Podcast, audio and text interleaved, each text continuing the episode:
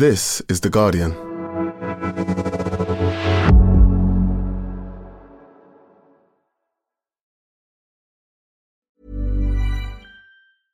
Finding your perfect home was hard, but thanks to Burrow, furnishing it has never been easier.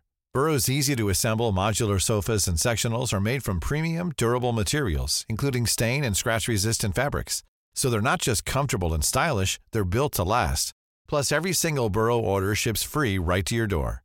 Right now, get 15% off your first order at burrow.com slash ACAST. That's 15% off at burrow.com slash ACAST. Tired of ads barging into your favorite news podcasts? Good news. Ad-free listening is available on Amazon Music for all the music plus top podcasts included with your Prime membership. Stay up to date on everything newsworthy by downloading the Amazon Music app for free or go to amazon.com slash news ad free. That's amazon.com slash news ad free to catch up on the latest episodes without the ads. The Guardian Archive long read.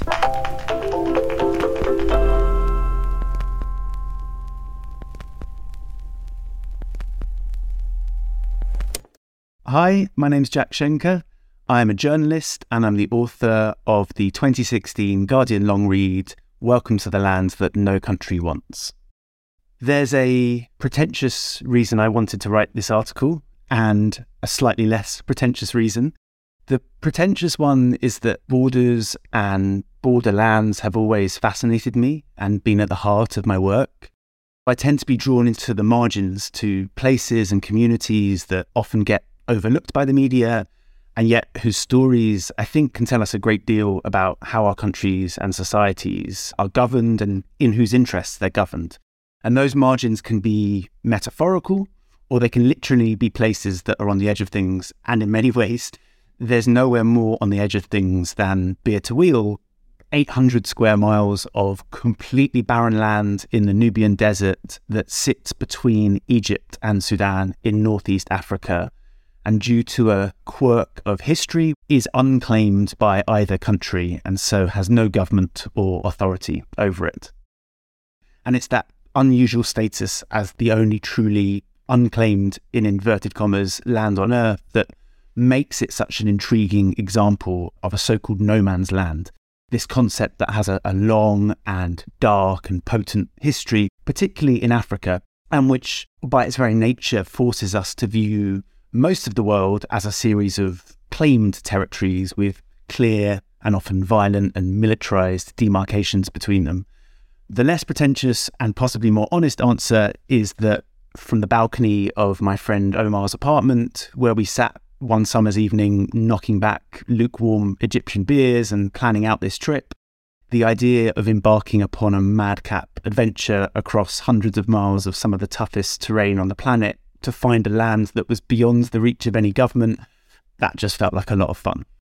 Writing this article was a particularly interesting process because it took place many years after my journey to Bir Tawil itself. And that was for the simple reason that within days of me and my colleague returning to Cairo, where I was based as a correspondent for The Guardian at the time, the Egyptian revolution erupted.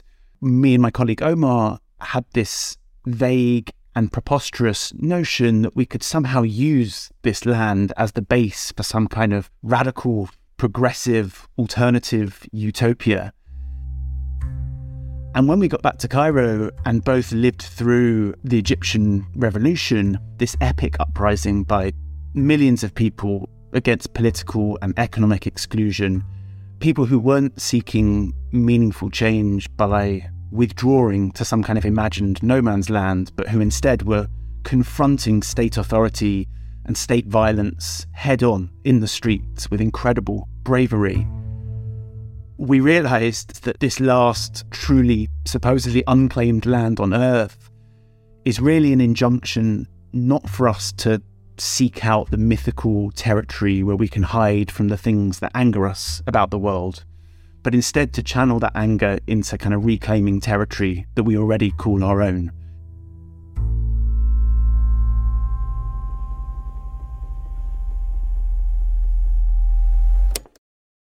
Welcome to The Guardian Long Read, showcasing the best long form journalism covering culture, politics, and new thinking. For the text version of this and all our long reads, go to theguardian.com forward slash long read. Welcome to the land that no country wants.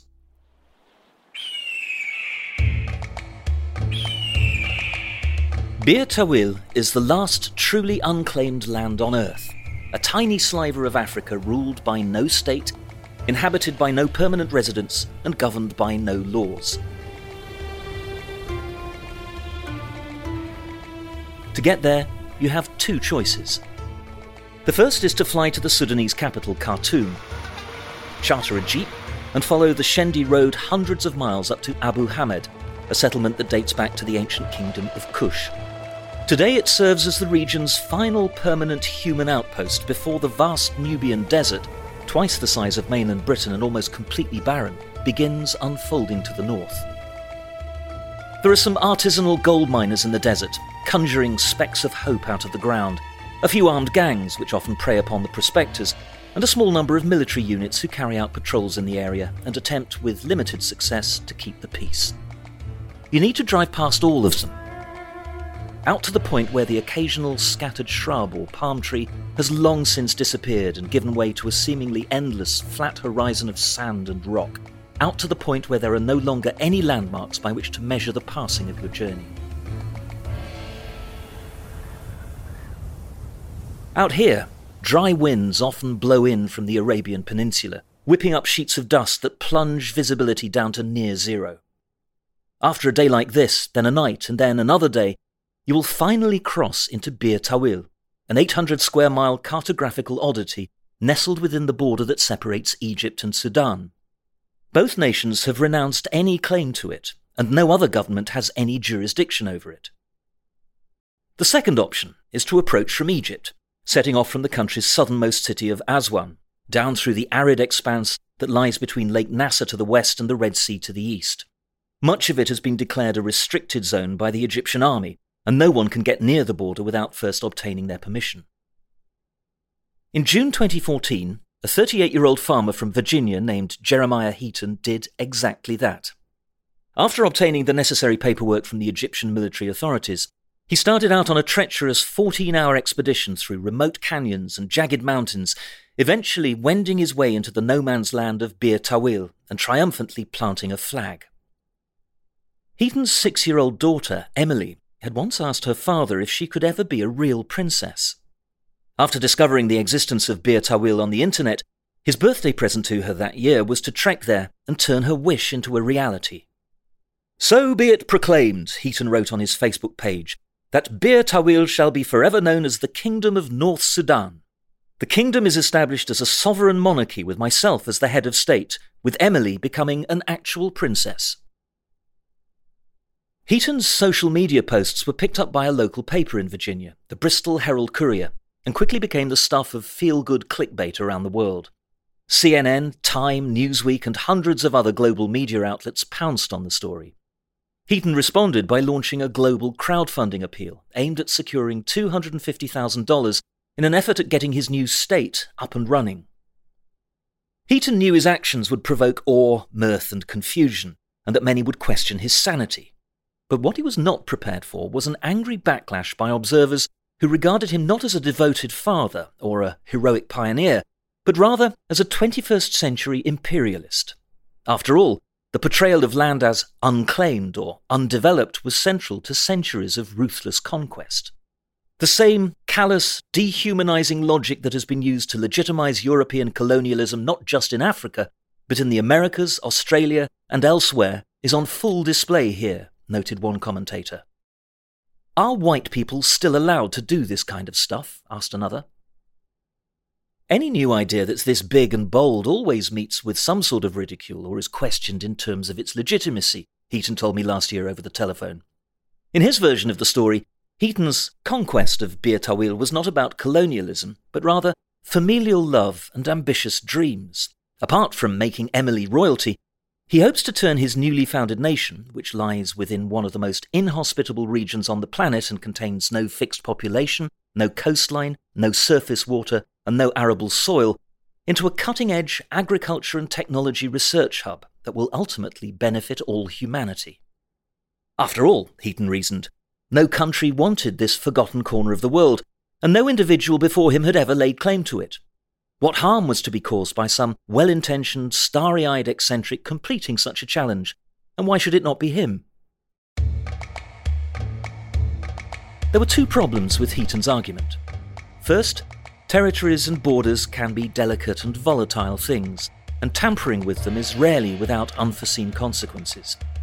As Heaton learned from the public response to his self declared kingdom, there is no neutral or harmless way to claim a state, no matter how far away from anywhere else it appears to be.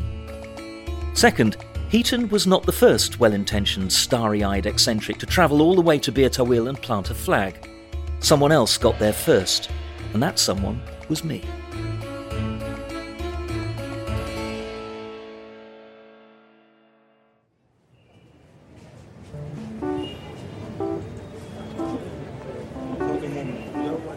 Like all great adventure stories, this one began with lukewarm beer and the internet.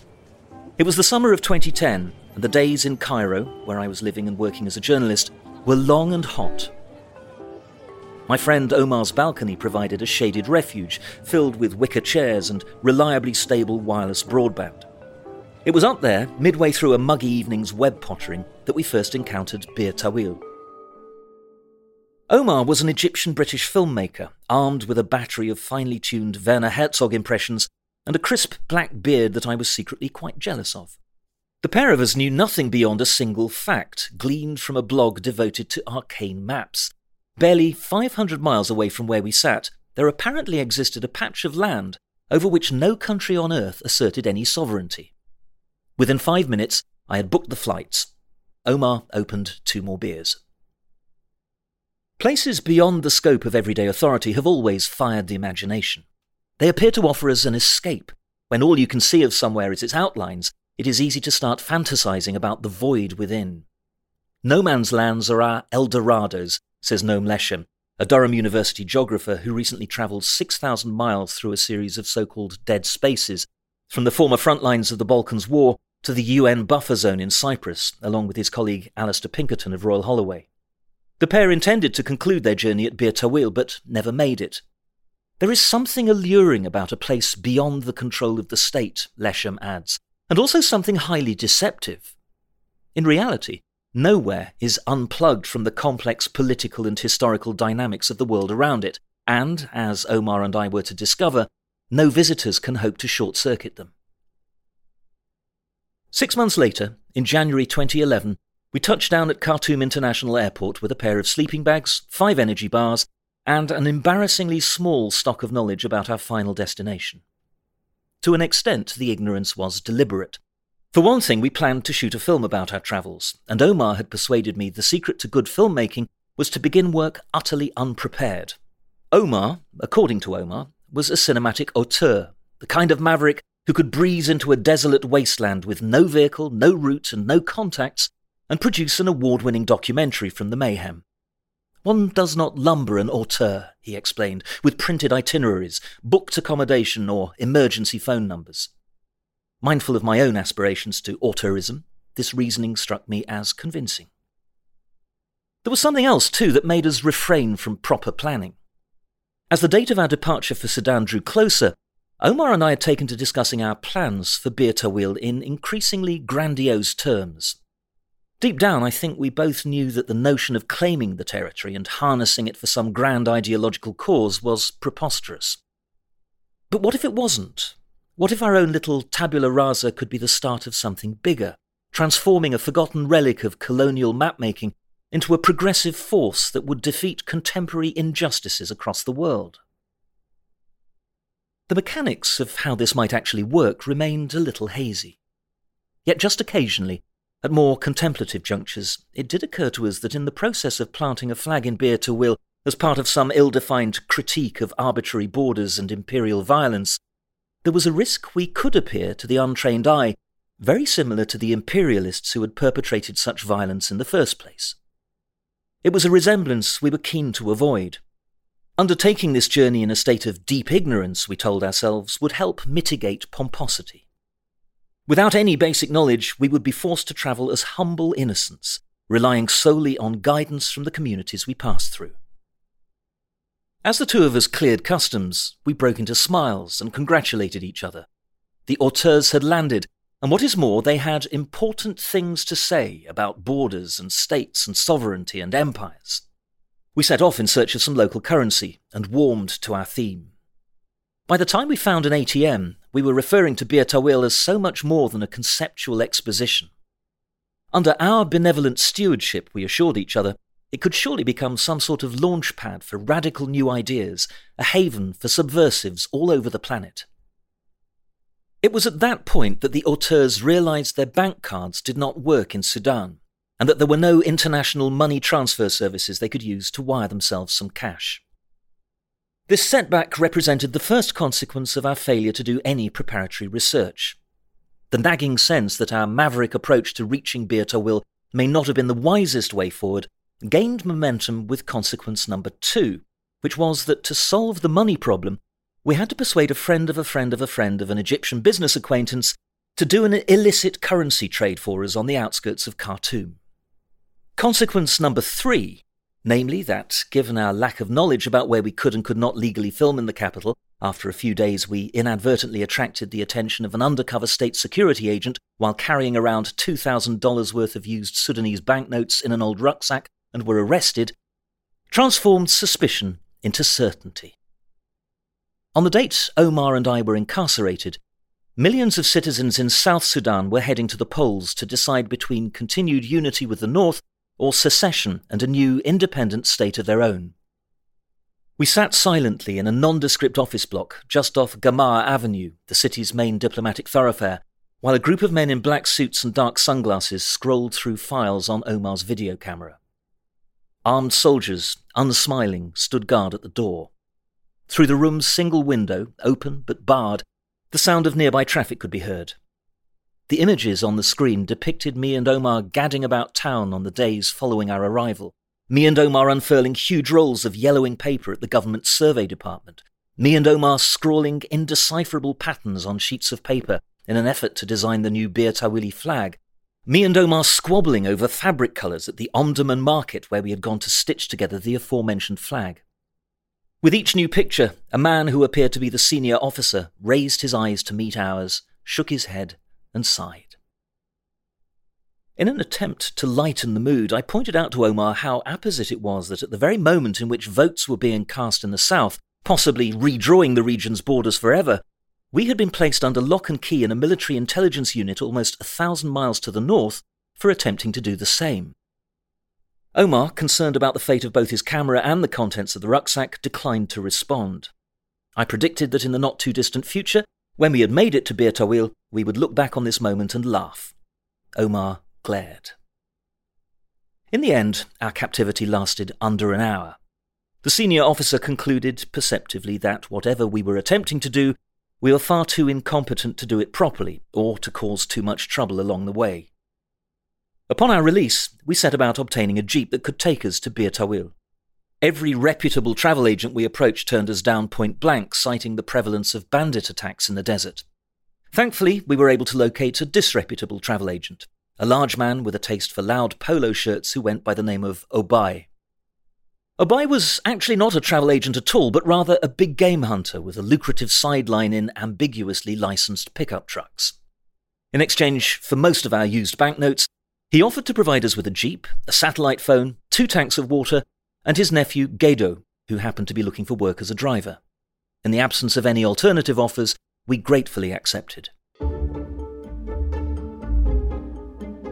Unlike Obai, who was a font of swashbuckling anecdotes and improbable tales of daring do, Gado turned out to be a more taciturn soul. He was a civil engineer who had previously done construction work on the colossal Merowe Dam in northern Sudan, Africa's largest hydropower project. On the day of our departure, he turned up wearing a baseball cap with parental advisory, explicit lyrics emblazoned across the front, and carrying a loaded gun. As we waved goodbye to Obai and began weaving our way through the capital's rush hour traffic, Omar and I set about explaining to Gado the intricacies of our plan to transform Bir Tawil into an open source state that would disrupt existing patterns of global power and privilege. No mean feat, given that we didn't understand any of the intricacies ourselves. Gado responded to this as he responded to everything, with a sage nod and a deliberate stroke of his stubble. I'm here to protect you, he told us solemnly, as we swung north onto the highway and left Khartoum behind us. Also, I've never been on a holiday before, and this one sounds fun.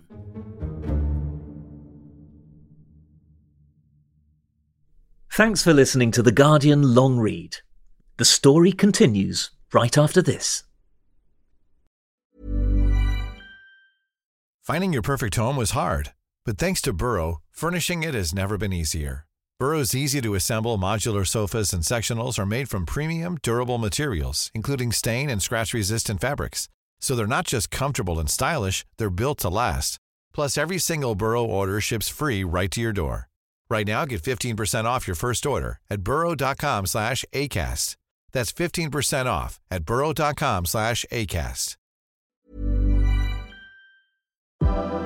The audio long read is supported by BetterHelp. Here's a question. If you had an extra hour in your day, what would you do with it? Watch TV? Read a book? Mm, Meet up with a friend? Mm, maybe a little nap? A lot of us spend our lives wishing we had more time. But for what? Perhaps to best answer that, you need to work out what's truly important to you, then make that a priority. Therapy can help you work out what's most important to you. It isn't just for those who've unfortunately experienced trauma in their lives. Therapy can be helpful for learning positive coping skills and for setting boundaries. It can empower you to be the best version of yourself. If you're thinking of starting therapy, give BetterHelp a try. It's entirely online and designed to be convenient, flexible, and suited to your schedule. Just fill out a brief questionnaire to get matched with a licensed therapist and switch therapists anytime for no additional charge. Learn to make time for what makes you happy with BetterHelp. Visit betterhelp.com slash audiolongread today to get 10% off your first month. That's betterhelp, H-E-L-P dot com slash audiolongread.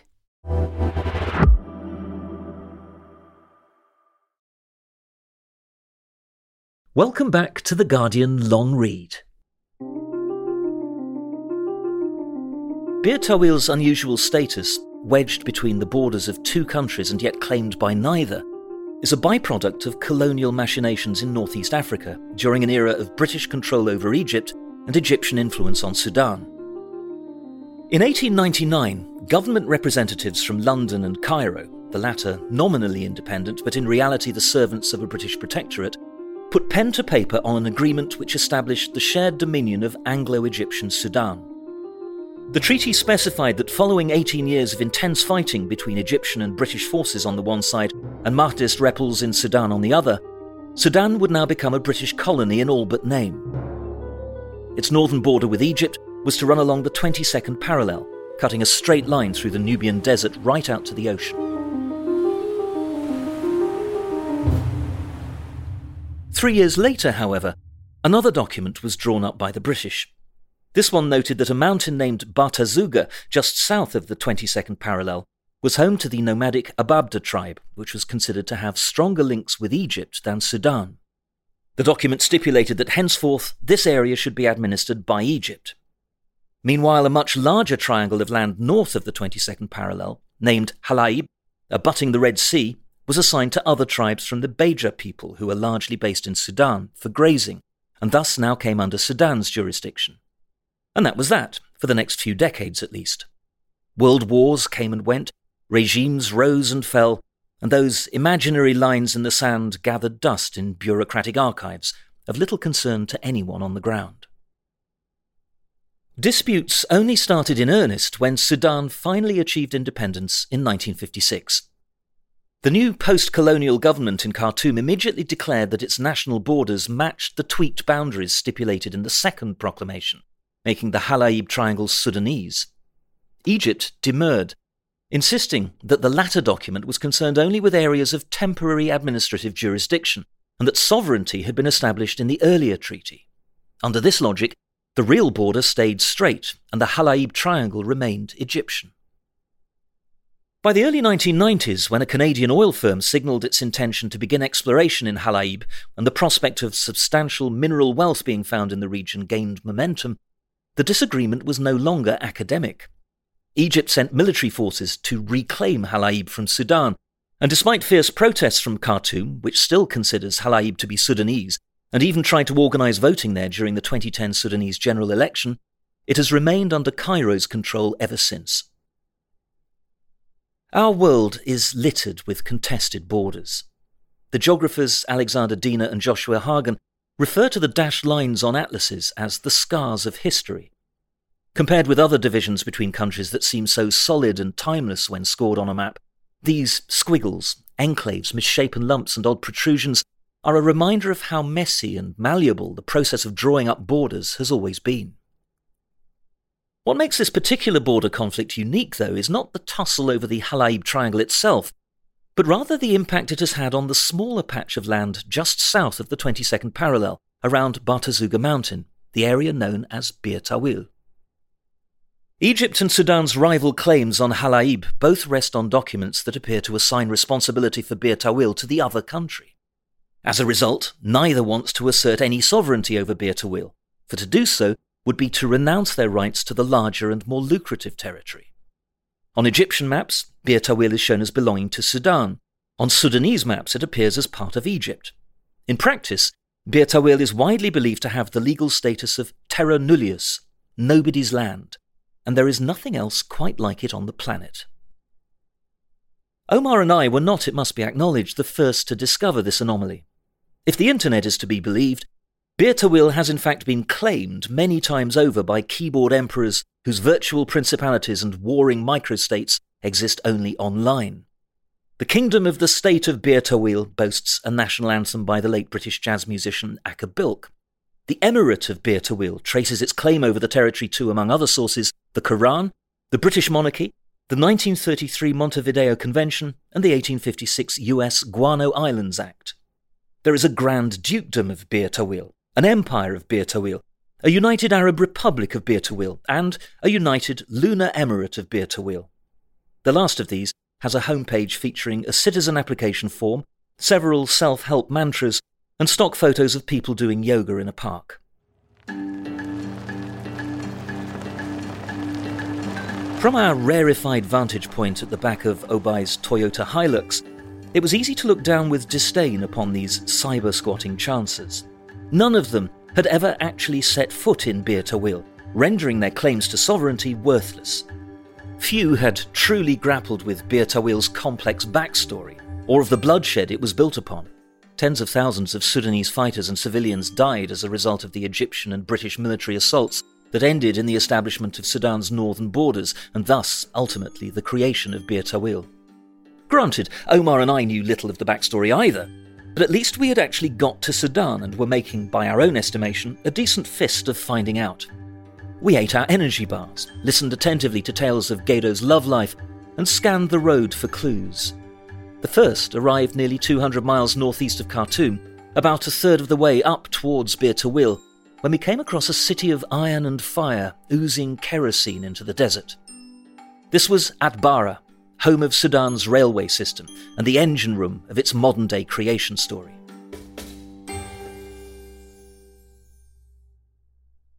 Until very recently, the long history of Sudan has not been one of a single country or people. Many different tribes, religions, and political factions have competed for power and resources across territories and borders that bear no relation to those marking out the state's limits today. A lack of rigid, recognizable boundaries was used to help justify Europe's violent scramble to occupy and annex land throughout Africa in the 19th century. Often the first step taken by Western colonizers was to map and border the territory they were seizing. Charting of land was usually a prelude to military invasion and resource extraction. During the British conquest of Sudan, Atbara was crucial to both. Sudan's contemporary railway system began life as a battering ram for the British to attack Khartoum. Trains carried not only weapons and troops, but everyday provisions too, specified by Winston Churchill as the letters, newspapers, sausages, jam, whiskey, soda water, and cigarettes which enabled the Briton to conquer the world without discomfort. Atbara was the site where key rail lines intersected, and its importance grew rapidly after London's grip on Sudan had been formalised in the 1899 Anglo Egyptian Treaty. Everything that mattered, from cotton to gum, came through here, as did all the rolling stock needed to move and export it, Ahmed Ederes, a local railway storekeeper, told us. He walked through his warehouse down corridors stacked high with box after box of metal train parts, and past giant leather bound catalogues stuffed with handwritten notes. From here, he declared proudly, you reach the world. Atbara's colonial origins are still etched into its modern day layout. One half of the town, originally the preserve of expatriates, is low rise and leafy. On the other side of the tracks, where native workers were made to live, accommodation is denser and taller. But just as Atbara was a vehicle for colonialism, so too was it the place in which a distinct sense of Sudanese nationhood began to develop. As Sudan's economy grew in the early 20th century, so did the railway industry, bringing thousands of migrant workers from disparate social and ethnic groups to the city. By the Second World War, Atbara was famous not only for its carriage depots and loading sidings, but also for the nationalist literature and labour militancy of those who worked within them. Poets, as well as workers' leaders, emerged out of the nascent trade union movement in the late 1940s, which held devastating strikes and helped shake the foundations of British rule. The same train lines that had once borne Churchill's sausages and soda water were now deployed to deliver workers' solidarity packages all over the country during industrial action that ultimately brought the colonial economy to a halt. Within a decade, Sudan secured independence. The next morning, as we drove on, Gado grew quieter and the signs of human habitation became sparser. At Karima, a small town 150 miles further north, we came across a fleet of abandoned Nile steamers stranded on the riverbank. Below stairs, there were metal plaques bearing the name of shipwrights from Portsmouth, Southampton, and Glasgow, each company's handiwork now succumbing slowly to the elements. We clambered through cobwebbed cabins and across rotting sun decks, and then decided to scale the nearby Jebel Barkal, holy mountain in Arabic, where eagles tracked us warily from the sky. Omar maintained a running commentary on our progress, delivered as a flawless Herzog parody, and it proved so painful for all in earshot that the eagles began to dive bomb us. We set off running, taking refuge among the mountain's scattered ruins. Jebel Barkal was once believed to be the home of Amun, king of gods and god of wind. Fragments of Amun's temple are still visible at the base of the cliffs. Over the past few millennia, Jebel Barkal has been the outermost limit of Egypt's pharaonic kingdoms, the centre of an autonomous Nubian region, and a vassal province of an empire headquartered thousands of miles away in Constantinople. In the modern era of defined borders and seemingly stable nation states, Bir Tawil seems an impossible anomaly. But standing over the jagged crevices of Jebel Barkal, looking out across a region that had been passed between so many different rulers and formed part of so many different arrangements of power over land, our endpoint started to feel more familiar. The following evening, we camped at Abu Hamed, on the very edge of the desert. Beyond the ramshackle cafeterias that have sprung up to serve the artisanal gold mining community, sending shisha smoke and the noise of Egyptian soap operas spiraling up into the night, Omar and I saw the outlines of large agricultural reclamation projects silhouetted in the distance against a starry sky. Since 2008, when global food prices spiked, there has been a boom in what critics call land grabbing International investors and sovereign wealth funds snapping up leases on massive tracts of African territory in order to intensify the production of crops for export, and bringing such territory under the control of European, Asian, and Gulf nations in the process. Arable land was the first to be targeted, but increasingly desert areas are also being fenced off and sold. Near Abu Hamed, Saudi Arabian companies have been greening the sand, blanketing it in soil and water in an effort to make it fertile with worrying consequences for both the environment and local communities, some of whom have long asserted customary rights over the area. It was not so long ago that the prophets of globalization proclaimed the impending decline of the nation state and the rise of a borderless world, one modelled on the frictionless transactions of international finance, which pay no heed to state boundaries. A resurgent populist nationalism and the refugee crisis that has stoked its flames has exposed such claims as premature, and investors depend more than ever on national governments to open up new terrains for speculation and accumulation, and to discipline citizens who dare to stand in the way. But there is no doubt that we now live in a world where the power of capital has profoundly disrupted old ideas about political authority inside national boundaries. All over the planet, the institutions that impact our lives most directly banks, buses, hospitals, schools, farms can now be sold off to the highest bidder and governed by the whims of a transnational financial elite. Where national borders once enclosed populations capable of practicing collective sovereignty over their own resources, in the 21st century they look more and more like containers for an inventory of private assets, each waiting to be spliced, diced, and traded around the world.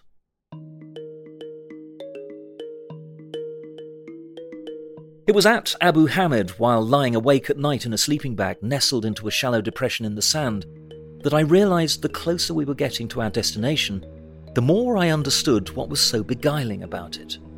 Now that Bir Tawil was in sight, it had started to appear less like an aberration and more like a question. Is there anything natural about how borders and power function in the world today?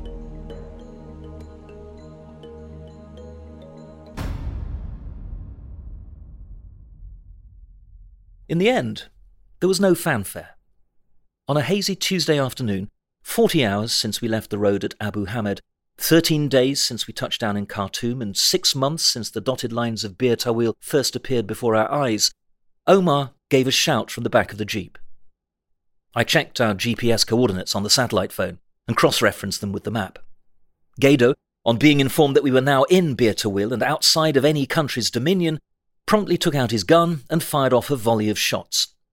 We traipsed up a small hillock and wedged our somewhat forlorn flag into the rocks, a yellow desert fox set against a black circle and bordered by triangles of green and red, then sat and gazed out at the horizon, tracing the rise and fall of distant mountains and following the curves of sunken valleys as they crisscrossed each other like veins through the sand. The sky and the ground both looked massive and unending, and the warm stones around us crumbled in our hands. After a couple of hours, Gado said that it was getting late, so we climbed back into the jeep and began the long journey home. Well before our journey had ever begun, we had hoped, albeit not particularly fervently, that we could do something with it, something that mattered, that by striking out for a place this nebulous, we could find a shortcut to social justice, two days' drive from the nearest tap or telephone. In 800 square miles of desert, we thought that we could exploit the outlines of the bordered world in order to subvert it. Jeremiah Heaton, beyond The Kingdom for a Princess Schmaltz and the forthcoming Disney adaptation, he has sold film rights to his story for an undisclosed fee, seems, albeit from an almost diametrically opposite philosophical outlook, to be convinced of something similar. For him, the fantasy is a libertarian one, offering freedom not from the iniquities of capitalism, but from the government interference that inhibits it. Just as we did, he wants to take advantage of a quirk in the system to defy it. When I spoke to Heaton, he told me with genuine enthusiasm that his country, not yet recognized by any other state or international body, would offer the world's great innovators a place to develop their products unencumbered by taxes and regulation, a place where private enterprise faces no socially prescribed borders of its own. Big companies, he assured me, was scrambling to join his vision.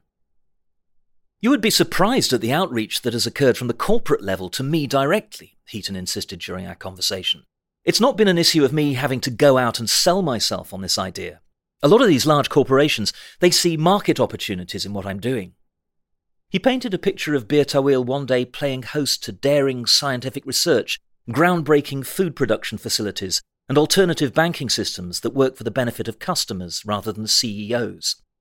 I asked him if he understood why some people found his plans and the assumptions they rested on highly dubious.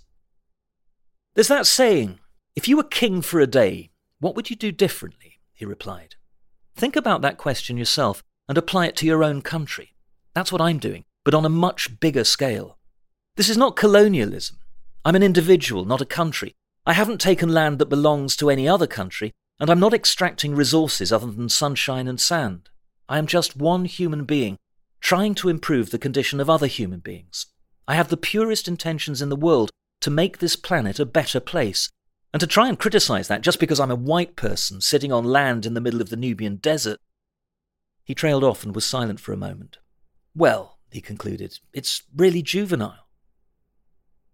But if by some miracle Heaton ever did gain global recognition as the legitimate leader of an independent Bir Tawili state, would his pitch to corporations, base yourself here to avoid paying taxes and escape the manacles of democratic oversight, actually do anything to improve the condition of other human beings? Part of the allure of unclaimed spaces is their radical potential to offer a blank canvas. But as Omar and I belatedly realized, nothing and nowhere starts from scratch. Any utopia founded on the basis of a concept, terra nullius, that has wreaked immense historical destruction is built on rotten foundations. In truth, no place is a dead zone, stopped in time and ripe for private capture, least of all Bir Tawil, which translates as long well in Arabic, and was clearly the site of considerable human activity in the past.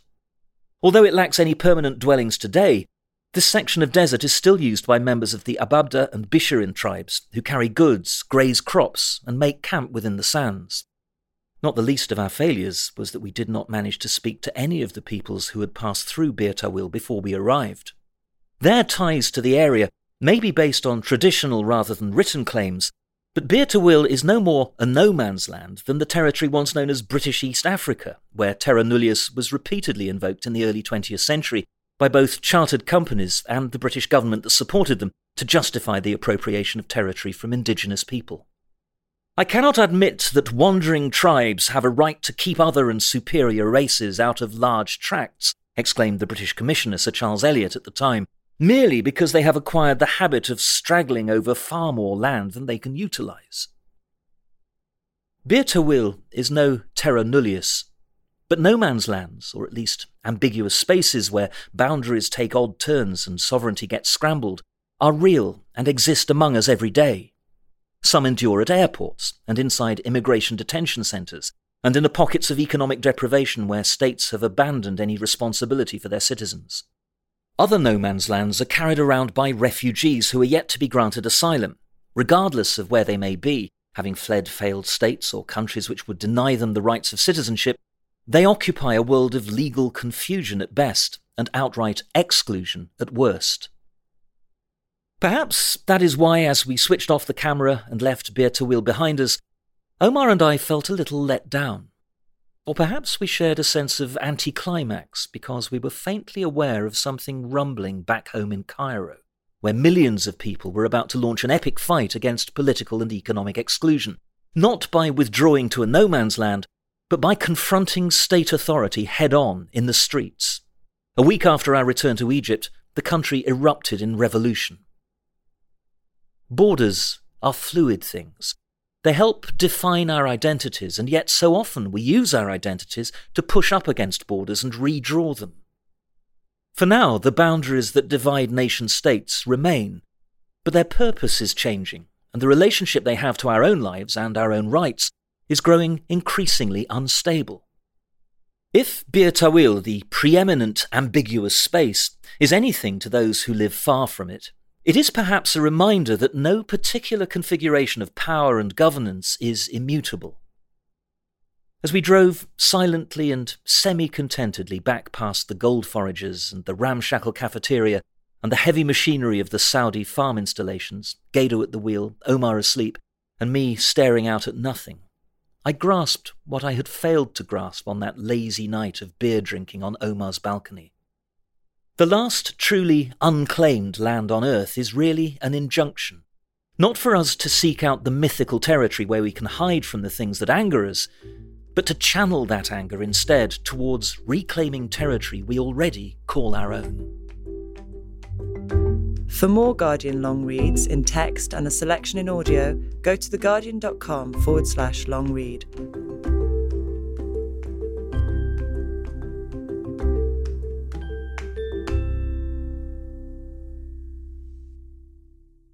This is The Guardian.